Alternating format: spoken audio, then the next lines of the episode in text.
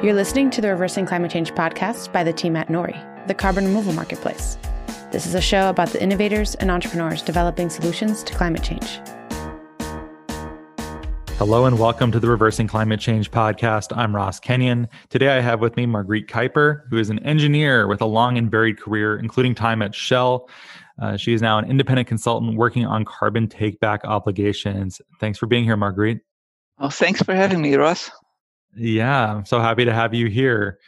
I think you might be the first person who held a position at an oil major who's been on the show. I'm not sure about that. so, what was that like? I want to hear your backstory and how you got into everything before we get into the carbon take back obligation paradigm. Well, yeah, it's it's really not as exciting or yeah, some people have an idea that oil company people are very different from normal people, but in general, we're all just people. And I ended up working for Shell indeed as an engineer. I studied civil engineering and then I worked in project engineering management in different uh, countries. I worked in Canada, in Africa, in the UK. And uh, along the way, I got more and more interested in sustainability issues, in climate change, environmental issues. So every time there was a reorganization, I went to a bit closer to the um, where in the company they were actually working on these issues. So that's how I ended up in the end working also on carbon capture and storage within Shell. And mm. that's basically, uh, yeah, and I uh, worked on a few other issues, of course, also. But yeah, that's basically what it was like. And my understanding of the overall trajectory is getting more and more into the gravity well that is uh, environmental, social, governance kind of space within the company. And then now you've sort of transitioned you're external you're an independent consultant now but you're still thinking about those things. Yeah i mean in a sense that hasn't changed. Uh, when i worked within shell i tried to get shell to work more on carbon capture and storage and we did a few projects and we did a lot of studies of course and we worked with others to try to uh, develop things. And when i left shell actually what i call the second wave of ccs projects was just starting after the paris climate convention. A lot of companies and governments started doing the sums net zero sums and uh, realized that really they did need carbon capture and storage to get to net zero on time. So yeah there was actually quite a bit of work developing. And since I had a background on this topic, I started getting involved again in the studies for uh, yeah scenarios and, and analysis, roadmaps, those kind of things. And I basically realized that we still had the same problem with CCS, which was, you know, more broader support and a business case. Those are the two issues that were bugging CCS in the first wave of projects around 2005, 2010, I think, uh, was the first wave of projects. And now there is a second wave of projects in the make, but there's still challenge from a business uh, business case perspective and from a, a societal support perspective. I think it's safe to say that the oil and gas majors don't have a, a, warm reception in a lot of circles. Their climate commitments are often viewed as instrumental or insincere. What is it like actually being there, though? I imagine people do actually care about climate. How much room do they have to innovate? Is there enough possibility for them to uh, run the process in reverse, as has often been the lingo lately in carbon removal circles? I think it's not. I mean, I always said that as a company, you can no more uh, suddenly build 10 wind farms than uh, do 10 carbon capture storage projects. You need permits and you need a government to approve, you know, where you put the wind farms, where you put the carbon storage. So there is a license to operate issue that if the government hasn't it's it's up to politicians to decide whether they want more nuclear, whether they want more solar and wind, or more biomass, or more uh, fossil fuels still, and also whether they want carbon capture and storage. There's some countries that have it quite high up their list of things, and other countries that don't. So it, it's very difficult as a company to do these projects if there is no societal support. And I think that's where things have gone wrong a bit because NGOs have lobbied a lot against carbon capture and storage. Uh, so companies that want to become more popular and gain trust on the climate side of things they actually listen to these NGOs also, and they think, you know, why would I stick out my neck and do a carbon capture storage project, which uh, is actually not profitable yet because of the low carbon prices, and then get NGOs that basically don't like this project. If I do a wind project or a green hydrogen project, everybody's cheering. So, you know, if I want to gain license to operate and credit points for my climate behavior, then I'd rather do that than clean up the carbon. So they've been, in that sense, uh, not helping uh, sometimes NGOs. I think people are, and maybe you think this is justified or maybe not, but somewhat suspicious of carbon capture projects coming out of oil and gas and that. Uh, does it actually result in a net reduction of emissions? Is this just prolonging this process of them transitioning? Do you think those concerns are, are valid or not so much? Yeah, I think they're valid to a certain extent. However, if you look at the scenarios from IPCC, from International Energy Agency, and from a lot of others, it is so difficult to see how we can actually phase out fossil fuels quickly enough to stay within carbon budgets.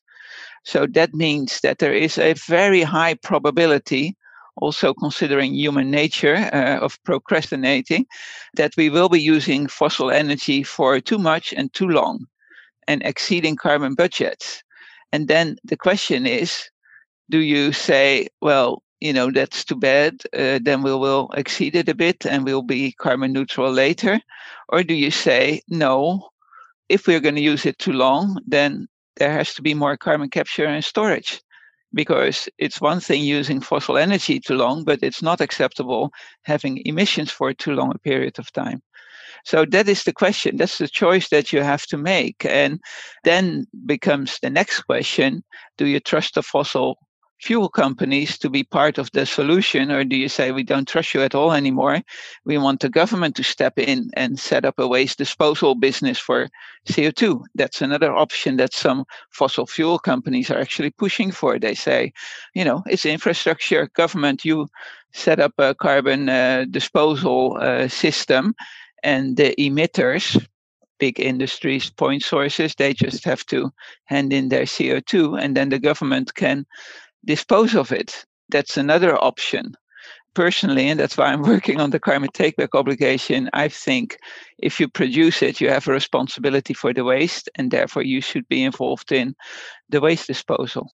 Is a carbon takeback obligation as a policy approach literally as simple as if you mobilize a ton of carbon dioxide or greenhouse gas, you should demobilize and capture it and store it back? Is it, is it that simple?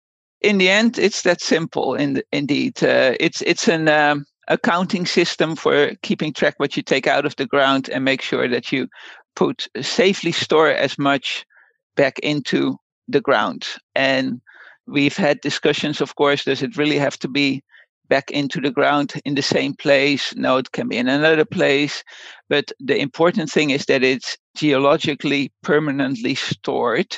That kind of time spans thousands, ten thousands of years, and not decennia or hundreds of years like the short carbon cycle. So geological carbon has to be offset by permanent storage. And I think uh, mineralization is also a good option, possibly. You know, the olivine and those kind of things, they are very permanent.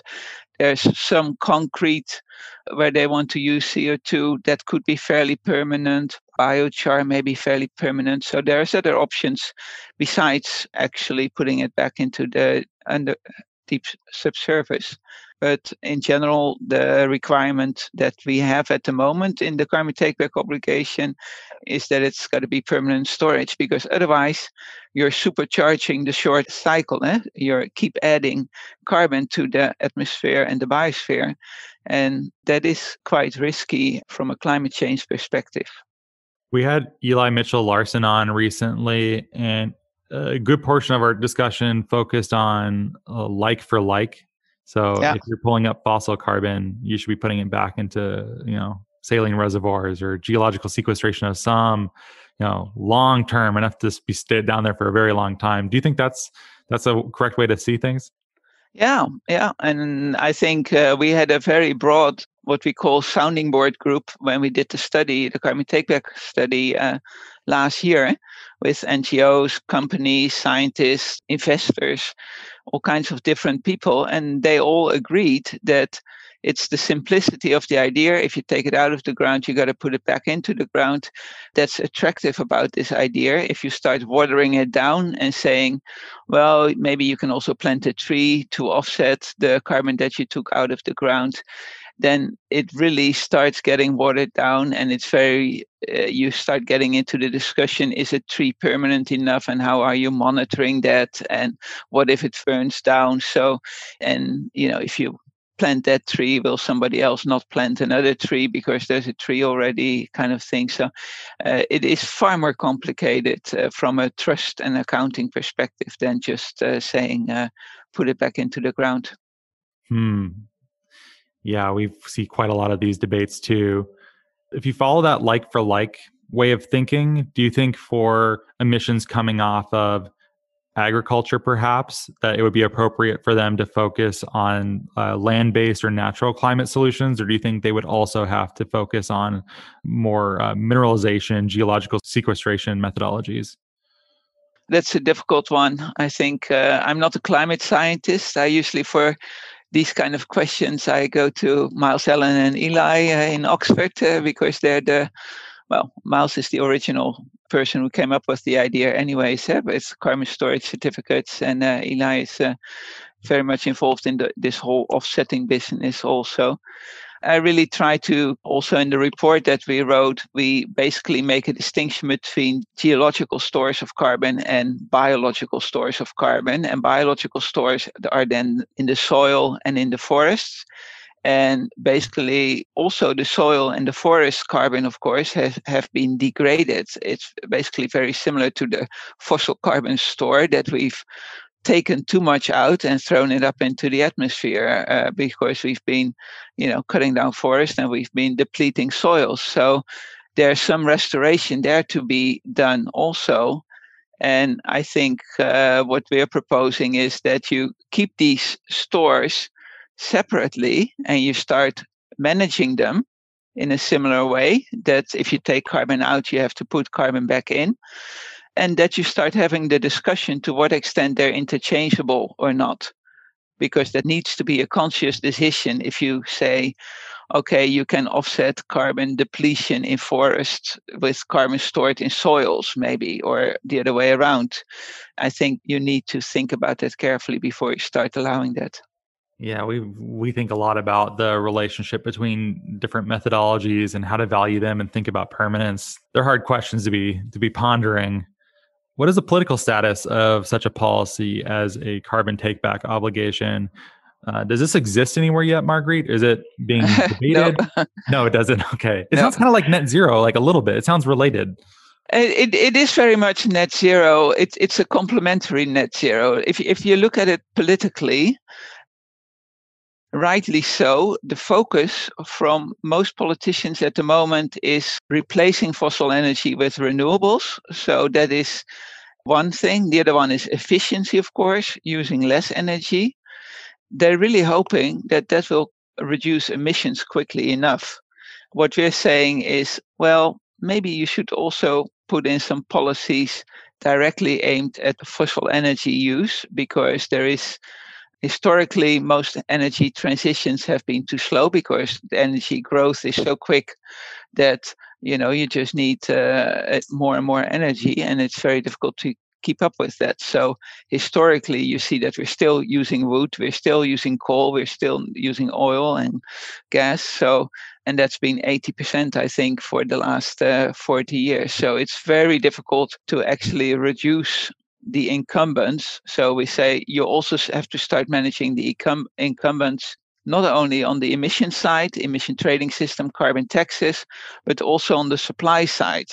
Because at the moment, really, I mean, we were talking about oil and gas companies in the beginning, and the Shells and BPs and Equinor's Total, they're all thinking about climate change and how to get to net zero. But there's you know, they maybe supply five or 10% of the oil and gas worldwide at the most. The rest is NOCs and a lot of smaller companies also worldwide.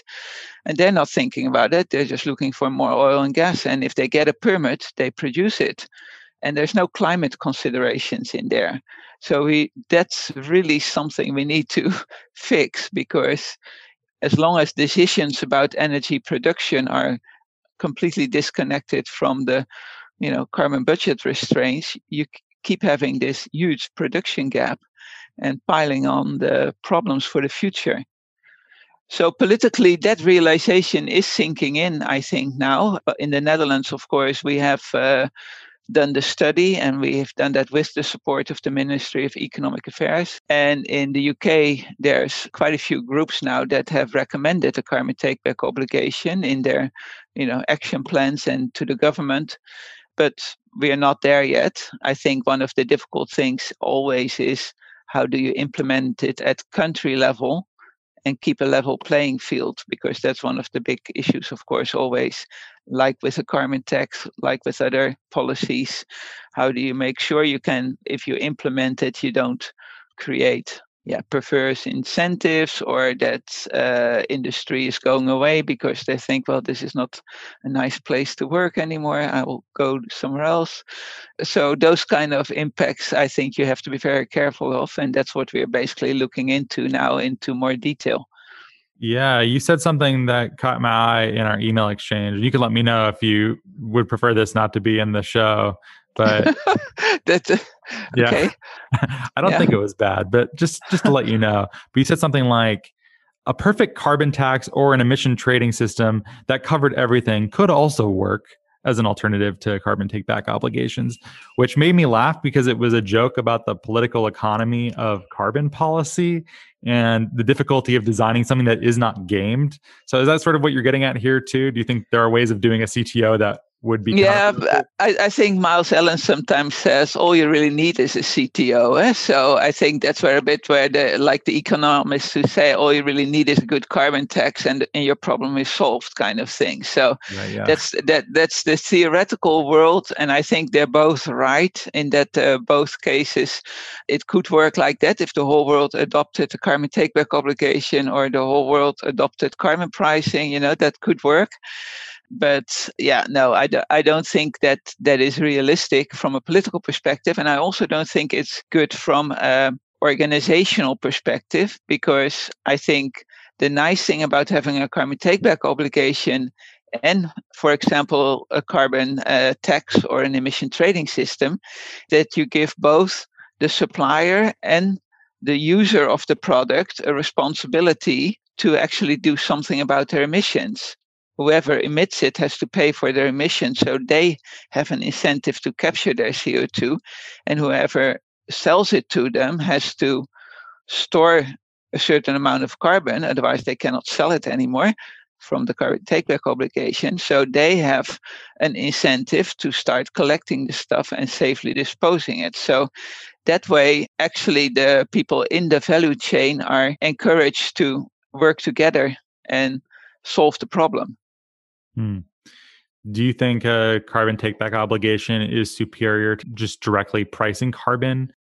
I don't think it's superior. Uh, it, it's superior in some ways, I think, in the sense that, and that's why I also think it's interesting in the longer term for the whole carbon accounting vision that we have around this. And it's far easier to measure gas flows, oil flows, coal volumes than it is to actually measure emissions you know you have 100 producers for of big fossil energy companies who produce like 80 80% of all fossil energy that's fairly easy to administrate it's fairly easy to measure it's very easy to track because it shows up in all kinds of different reports and accounts already.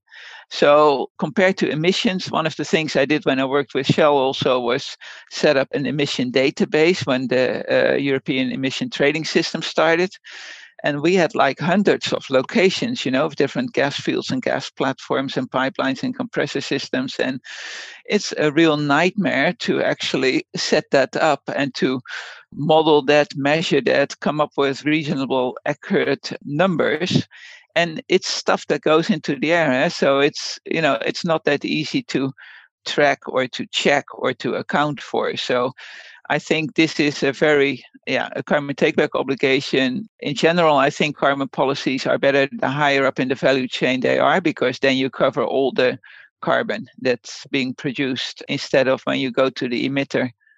But having said that, I do think they work best in tandem because then both the emitter and the producer actually have an incentive to work together to think about how they're going to solve the problem in the future. One of the classical criticisms, and my colleague uh, Alden Donnelly uh, is particularly fond of pointing this out, is that um, various ways of doing carbon pricing and carbon taxes just get passed along to the end user, and the end user is an inelastic demander of energy. For instance, like if your yeah. gas goes up by a quarter a gallon, you yeah. still have to get to work. So did it actually do anything or did it just get passed through and it penalized people least able to pay? No, that's that's absolutely correct, and I think that's one of the first things when I started listening to your podcast. Uh, I think there was an interview with her, maybe also, but uh, where she pointed that out, and that's what we've seen in Europe. Of course, we have very high gas prices, and we have very high prices for the natural gas we use in our homes because it's taxed like 60 70 80% sometimes. So wow.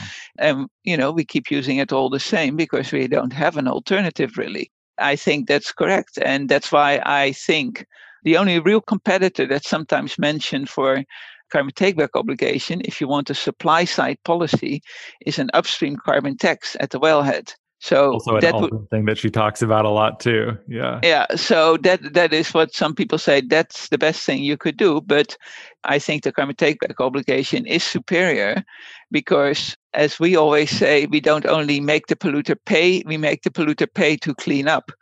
So if you have a tax, it just goes to the government.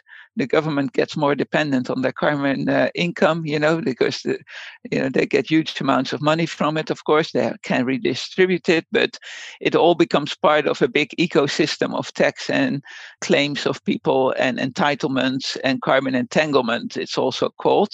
If you have a carbon takeback obligation, you say you just have to clean up your own act, you know. Uh, so, and you got to pay for that, and you can put that as a surcharge on your product price. So, of course, they're going to charge that to their customer. They say, well, if I have to come collect the waste and dispose of it, I uh, have to charge more for the gas. Uh, so, of course, the customer will pay for it. But I agree with Alden that that is not going to make the customer use less gas in the short term. In the end, probably, because in the end it will become very expensive, the last bits of gas. But in the beginning, you hardly notice it on the price. Uh, so it has a similar effect, but you're sure that the emissions will be reduced. And I think most customers are more willing to pay for a little bit extra for their gas if they know it's actually used to reduce emissions and it's not just going to the government who will redistribute it somewhere.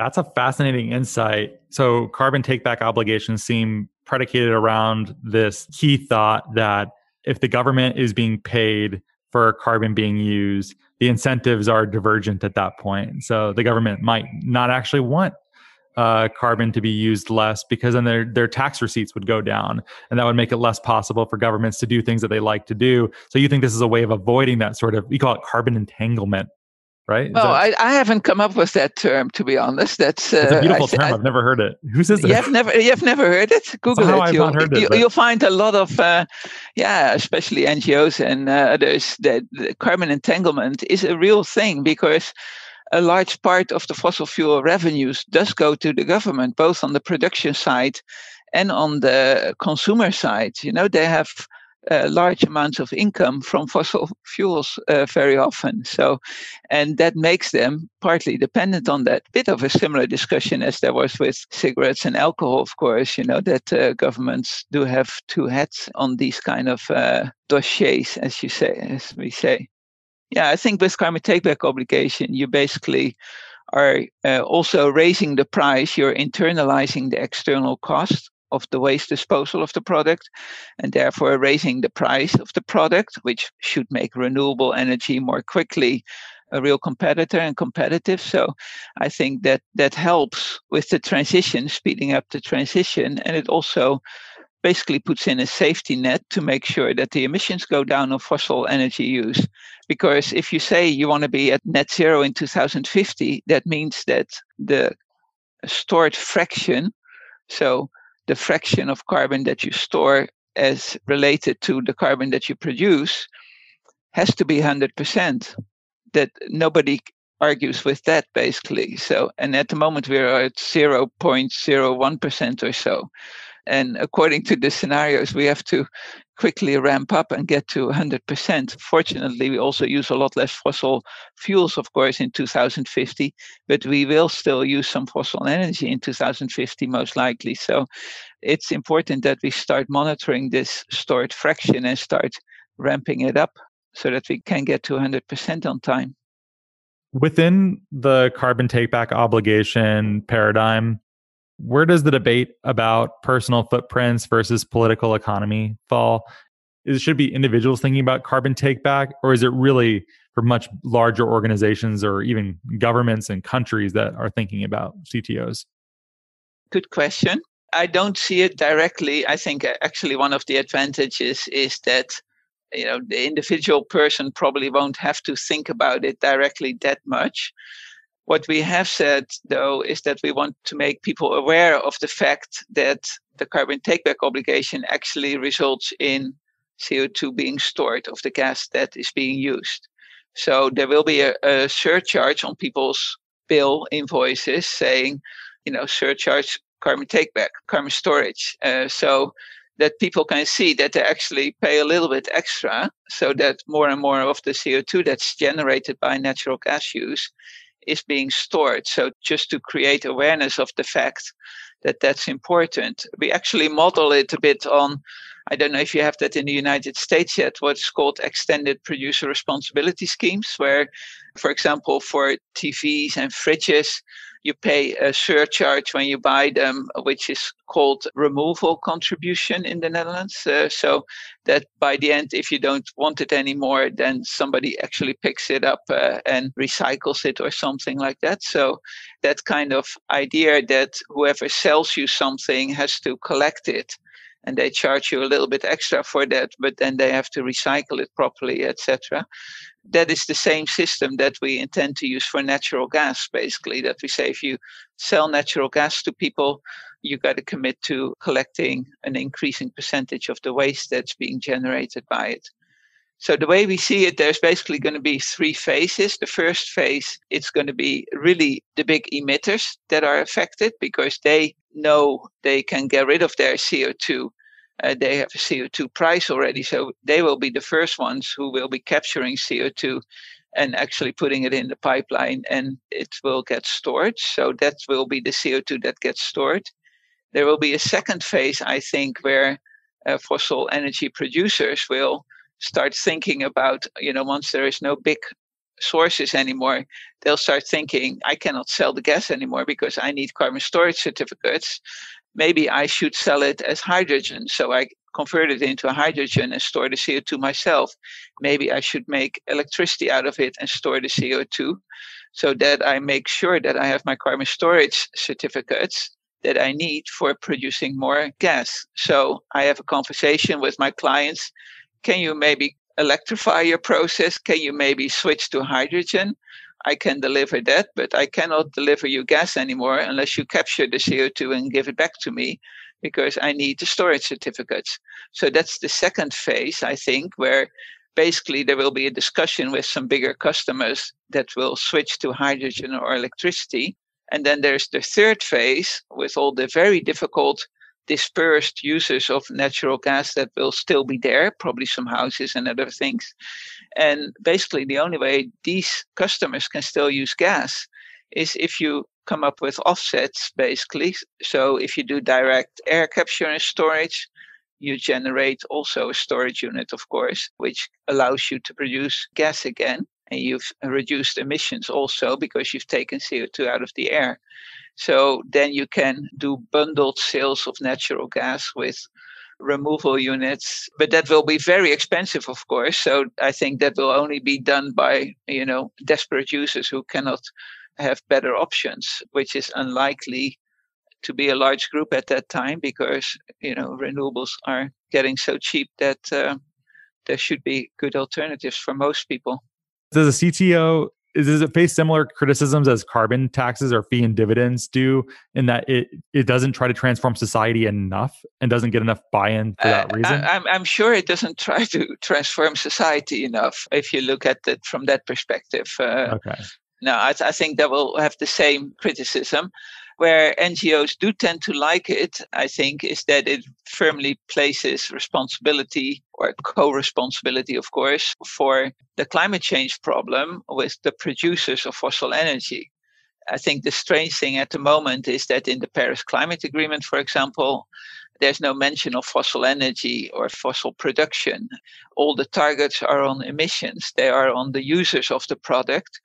Uh, whereas if you do see any surveys and all the court cases, of course, uh, all the demonstrations, they're always against the fossil energy producers, not against the industries that are using the gas and the oil, but the ones that produce it. So the carbon take back obligation kind of links into that sentiment and says, okay, if you produce it, you have a responsibility for cleaning up also. So it's it's basically clean up or close down uh, situation where you say, if you want to keep on producing, you got to clean up.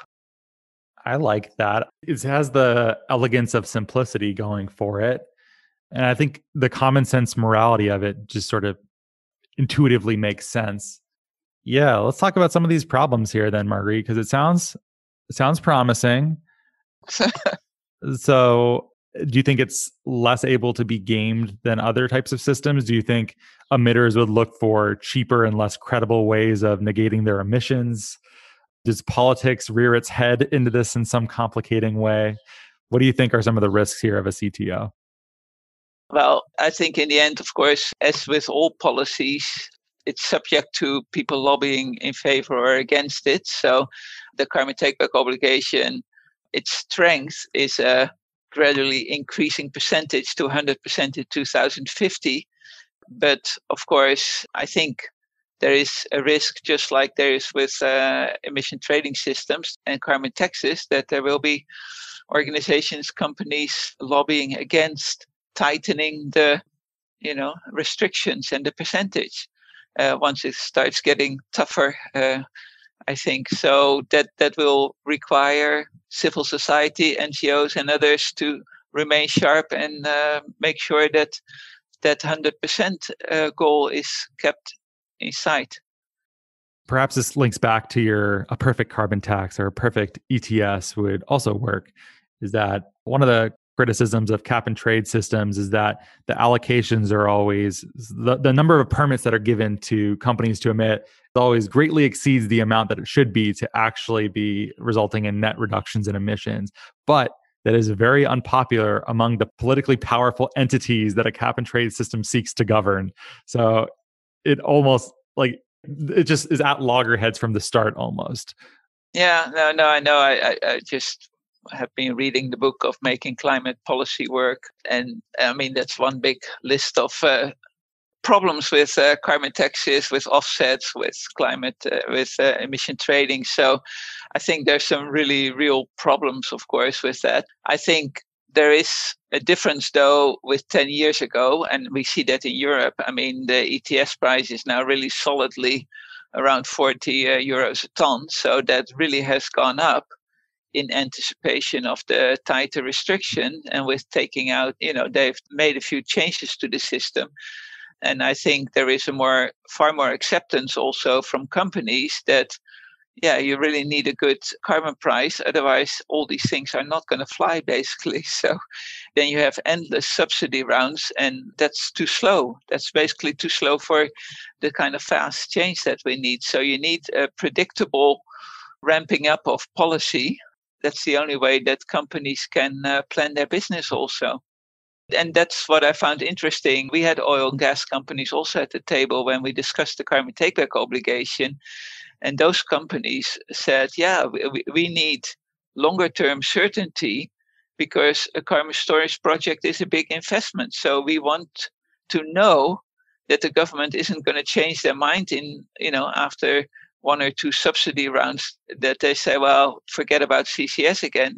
No, when we start making bigger investments, we want to make sure that we can have a business storing CO2 for 20 or 30 years. Uh, we don't want it to uh, suddenly uh, disappear again then. So I think from that perspective, companies are also, yeah, a lot of companies realize that there has been a tipping point in that sense and that now they're better off with longer term policy certainty because there will be some policies on the climate change front. So, yeah, I think that is something that is changing, and there, the carbon takeback obligation, I think, is a very predictable kind of policy tool. Do you think there will be differences between jurisdictions of what actually counts as a carbon takeback obligation being fulfilled successfully? Do you think yeah. You, you think yeah, okay. Tell me about that. No, I mean I think the same as as with the emission trading. This is about carbon storage. Eh? So just you know, to make it clear, I sometimes say we measure tons of carbon, not CO2, you know, carbon in, carbon out. Uh, but there is, of course, also companies who say, well, if there isn't enough uh, storage certificates from geological storage, can we then buy storage certificates from tree planting or so and use those instead? So that kind of pressure, and those are always cheaper, of course. So that pressure uh, will build up. And I think in some countries, jurisdictions, maybe they will allow it or temporarily allow it. I think in the end it should not be allowed, but I think, you know, I'm not a purist in that sense. If that makes politicians and larger group happy and you can get something going and as long as there is a, a principled agreement on what you're aiming for in the end 100% carbon in carbon out then i think that is uh, something that's probably negotiable one of the questions I asked Eli that I've been thinking a lot about, I'd be very curious about your thoughts as well, is people oftentimes don't like the idea that you can emit and then negate your emissions.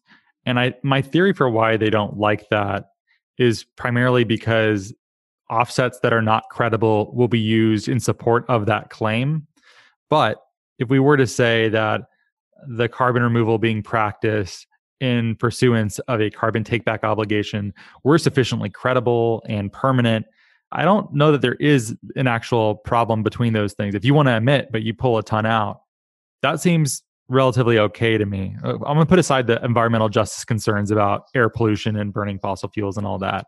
But just for carbon accounting alone, that seems okay. Am I wrong? Am I missing something or do you agree? No, I, I, mean the carbon accounting that we propose in the report is is very straightforward. You know, uh, if you take a carbon molecule of CO2 out of the atmosphere, you're basically allowed to put one back into the atmosphere again in a net zero society.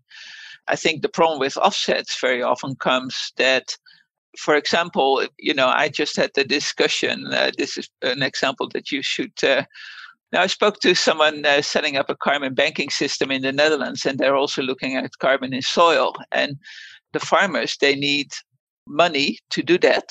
Uh, so they want to sell their carbon credits to the Microsofts and the Googles of this world, and maybe Shell and BP, whatever, whoever wants to buy those carbon credits uh, to offset their emissions. Now, agriculture actually is one of the sectors that has so-called difficult to mitigate emissions. So if you look in all the emission scenarios, aviation and agriculture come up as the ones that keep emissions the longest to 2040, 50, because they have difficult to mitigate emissions. Now, what I asked her was, I said, well, you know, why are the car the farmers selling these offsets? They need them themselves. They are creating offsets. They need them because they will still have emissions. And they and she said, well, they don't have emission targets uh, yet. So, you know, they're not under ETS or anything. So they want to sell their credits and otherwise they, they're not doing it, which you know, maybe fine for the short term, but in the long term, I think my idea would be that you know any country or any sector has to have a target and has to get to net zero.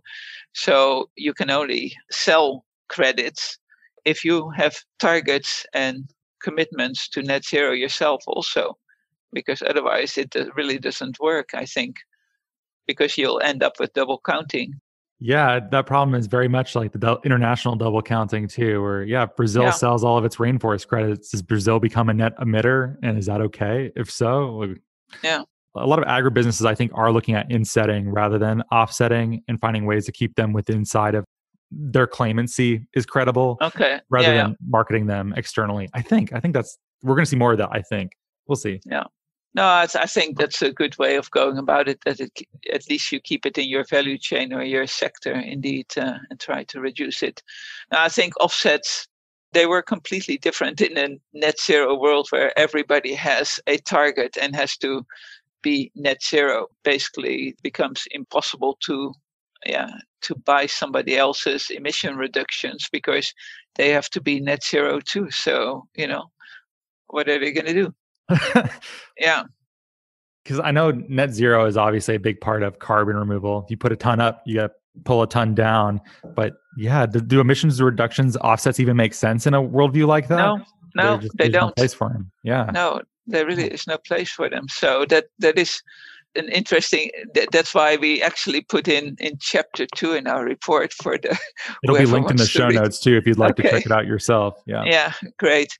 But yeah we basically describe carbon accounting in the net zero world because one of the questions we got was yeah is this carbon takeback obligation is just a very temporary thing that we maybe need for the next 10 20 years you know in the transition phase and then we started thinking about it, and we actually said, well, let's think about how you want to do carbon accounting in a net zero world. And we actually found that doing carbon accounting also for the carbon stores, so for the geological stores and the biological stores, in addition to doing the carbon accounting for the atmosphere, the CO2 in and out, actually has a lot of added value also in a net zero world where you want to stay at net zero and probably we, we want to go net negative for a while. So then you definitely want to monitor your stores, of course.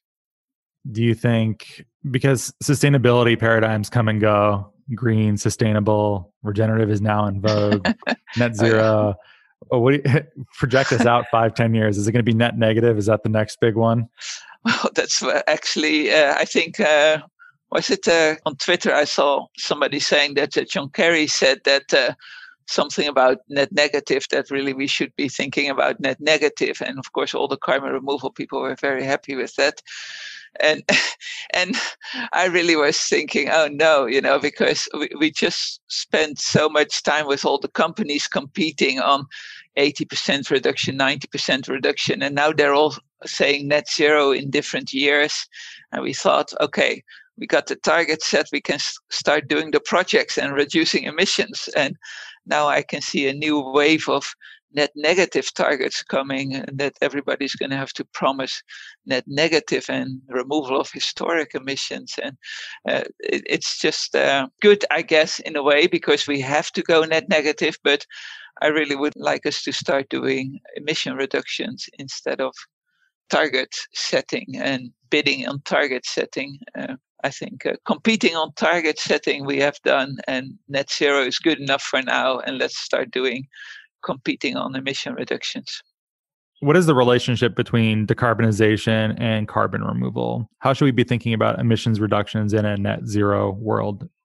I think the important thing for the fossil energy industry is to think about for natural gas, that definitely is a, a key issue. Natural gas is projected to be there longest. Eh? So I think natural gas, if for me, it's a no-brainer that you shouldn't be investing in natural gas infrastructure and users anymore, end users, for two reasons: uh, for health reasons, the health impact reasons, and for climate change reasons. So all the end users and the infrastructure should go to hydrogen or electricity as soon as possible.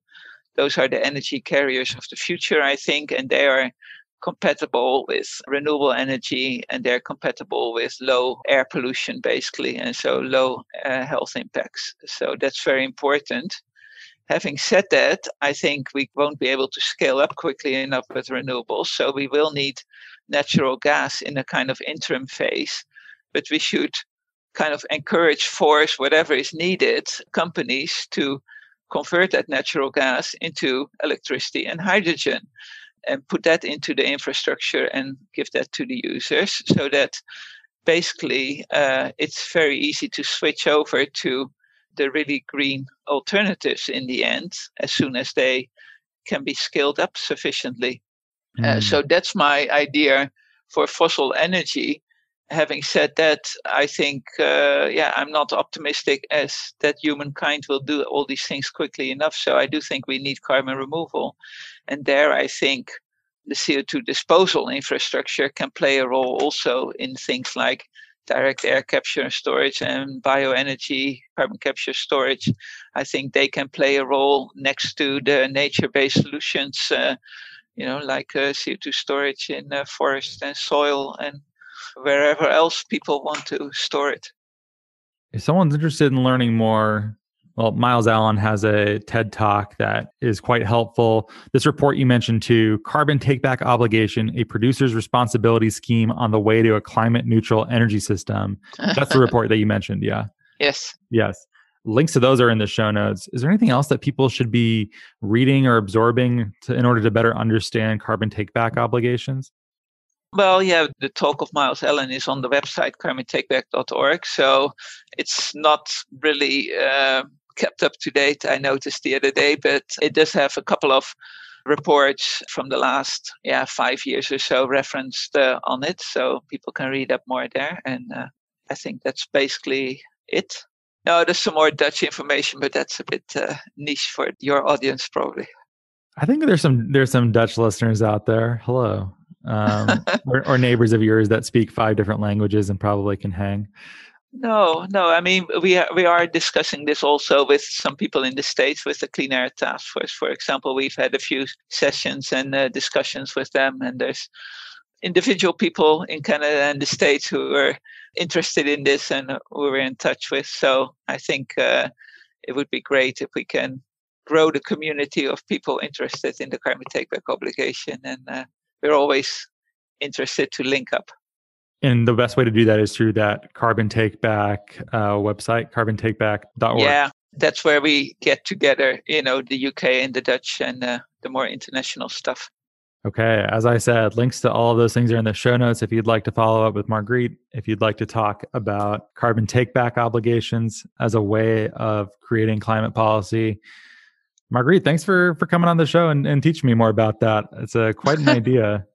yeah, it was fun chatting to you about this. Yeah, I'm glad we are able to make it happen. And if you like this show, please give us a great rating and review on iTunes or Apple Podcasts. It helps a lot.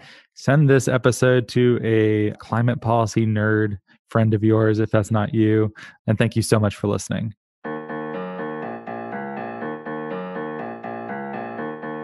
Thank you so much for listening. If you like the show, please rate and review it in Apple Podcasts and or Stitcher. It really helps us a lot to get this content to a wider audience. If you think what we're doing is useful, interesting, fun, hopefully all three, we'd certainly appreciate your rating and review. You can keep up with Nori at nori.com, where there is a newsletter. That's nori.com slash subscribe. There's podcasts, there's a whole bunch else, or you can send us an email at podcast at nori.com. We are also now on Patreon at patreon.com slash Nori Podcasts if you'd like more content, engagement, and community. And thank you so much for your support.